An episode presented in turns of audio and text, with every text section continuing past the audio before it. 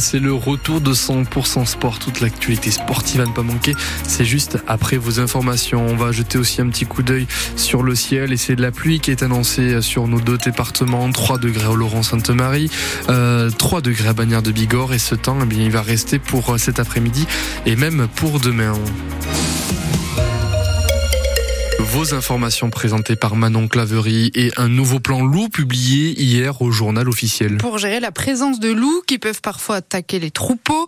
Par exemple, le week-end dernier, quatre brebis ont été tuées à Bruges, entre Naï et Louvy, par une bête qu'on appelle hybride, qui pourrait être un loup. Le plan loup augmente l'indemnisation des éleveurs, que ce soit de brebis ou de vaches, et assouplit aussi les règles pour tirer sur les loups. Les éleveurs ont le droit de tirer à condition d'éclairer l'animal avant d'appuyer sur la gâchette. C'est loin d'être suffisant ce plan loup et c'est surtout pas aux éleveurs de tuer les loups. Voilà ce qu'en pense Jean-Louis Birou, éleveur à Bruges. En tant qu'éleveur, c'est pas à nous à gérer cette population. On n'a rien demandé. C'est à l'État d'assurer la sécurité des personnes et des biens. C'est pas à nous à passer nos nuits blanches, à regarder si le loup arrive ou s'il n'arrive pas. Aujourd'hui, le loup, il est dans les villages. Même avec des autorisations de tir, où est-ce que vous voulez qu'on tire? Comment vous voulez qu'on tire? Dans quel endroit? C'est du travail de spécialiste, c'est la, gendarmerie, c'est, je sais pas, nous on n'a pas les outils, c'est pas notre métier. Je veux dire, on fait pas ce métier pour, euh, pour chasser le loup. On ne lève pas les moutons pour chasser les loups. Voilà, il y en a d'autres qui sont pas contents. Ce sont les militants de la protection de la nature.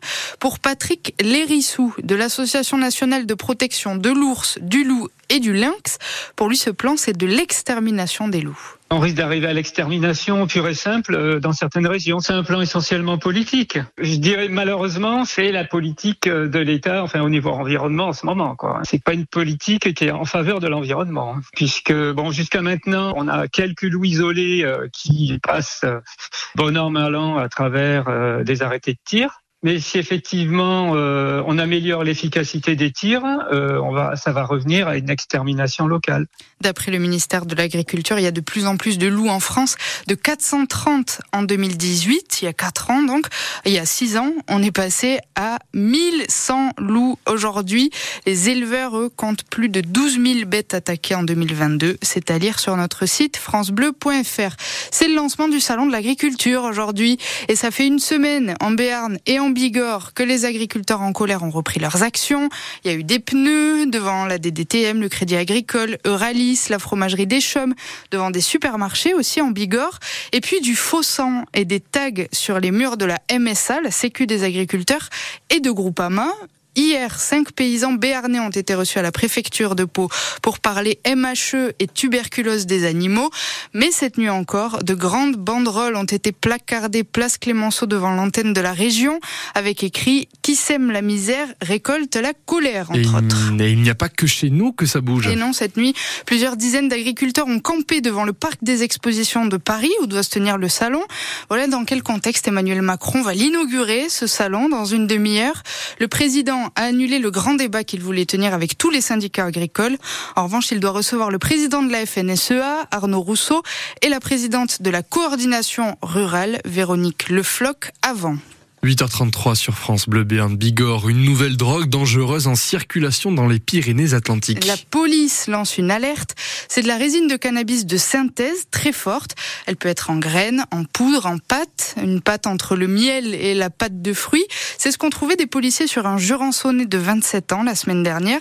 Aquilina, cette drogue, non seulement elle inquiète la police, mais elle inquiète aussi les addictologues. Tout d'abord parce que cette drogue de synthèse est très concentrée en THC, le principal composé psychoactif du cannabis, comme l'explique Johan Berouette de l'association Béarn Addiction. Le cannabis que fumaient euh, nos grands-parents était basé sur 10% euh, de THC euh, et déjà c'était la grosse fiesta. Et là effectivement on est sur du cannabinoïde de synthèse dosé à 88% de THC, ce qui est quand même énorme. Il y a une grosse grosse défense.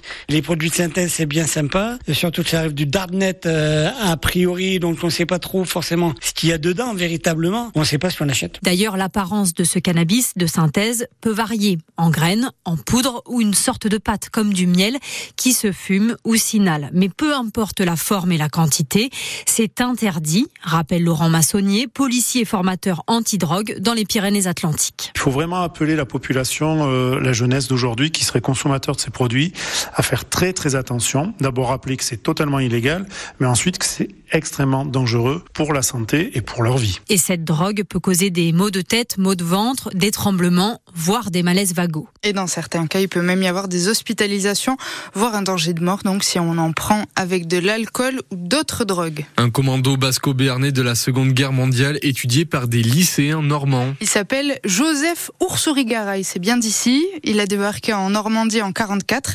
Cette année, c'est le 80e anniversaire du débarquement et à cette occasion, France Bleu a lancé l'opération Vétéran. 29 lycéens d'Evreux en Normandie préparent un podcast radio sur Joseph Oursurigaray. Ils sont partis sur ses traces vendredi en Normandie pour pouvoir raconter son histoire, son histoire. Et pour Lucien Grillet, leur prof d'histoire, cette visite de terrain était un moment très important. C'est une occasion vraiment intéressante pour les élèves de se sentir plus impliqués dans le projet et surtout de mesurer, par exemple, euh, des élèves, je leur disais, oui, de l'autre côté, c'est l'Angleterre, et ils réalisaient pas. Nous, ce qu'on va faire tranquillement avec le car, euh, en se promenant, en prenant notre temps euh, dans la journée, le commando Kiefer l'a fait le 6 juin 1944, par exemple. Donc on est vraiment sur les traces de Joseph Ourseregaray. Donc là, le personnage va de plus en plus devenir vraisemblable aux yeux des élèves. Un projet sur l'année comme ça peut pas prendre la place du programme scolaire, par exemple.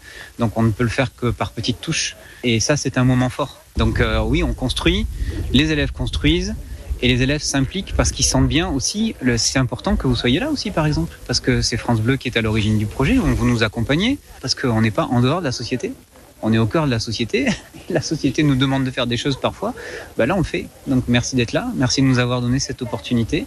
Et si l'histoire de Joseph Oursauri-Garay vous intéresse, rendez-vous sur francebleu.fr. Justine Trier a tout raflé encore une fois hier à la cérémonie des Césars. Meilleure réalisation notamment pour son film Anatomie d'une chute. Le César du meilleur acteur revient à Harriet Voltalter pour son rôle dans Procès Goldman. Meilleure actrice Sandra Huller qui joue dans Hugo Anatomie d'une chute. Évidemment. Et puis il y avait un Oloronais parmi les nommés, Nance Laborde Jourda. Il concourait dans la catégorie meilleur court métrage. Un court métrage tourné à Bidos, en Béarn. Il était votre invité, Hugo, il y a quelques minutes. Interview à réécouter là aussi sur FranceBleu.fr. Hier, le billard handball a fait match nul contre Massy. La section et le POFC jouent ce soir. Mais tout ça, on en parle dans 100% sport dans 5 minutes.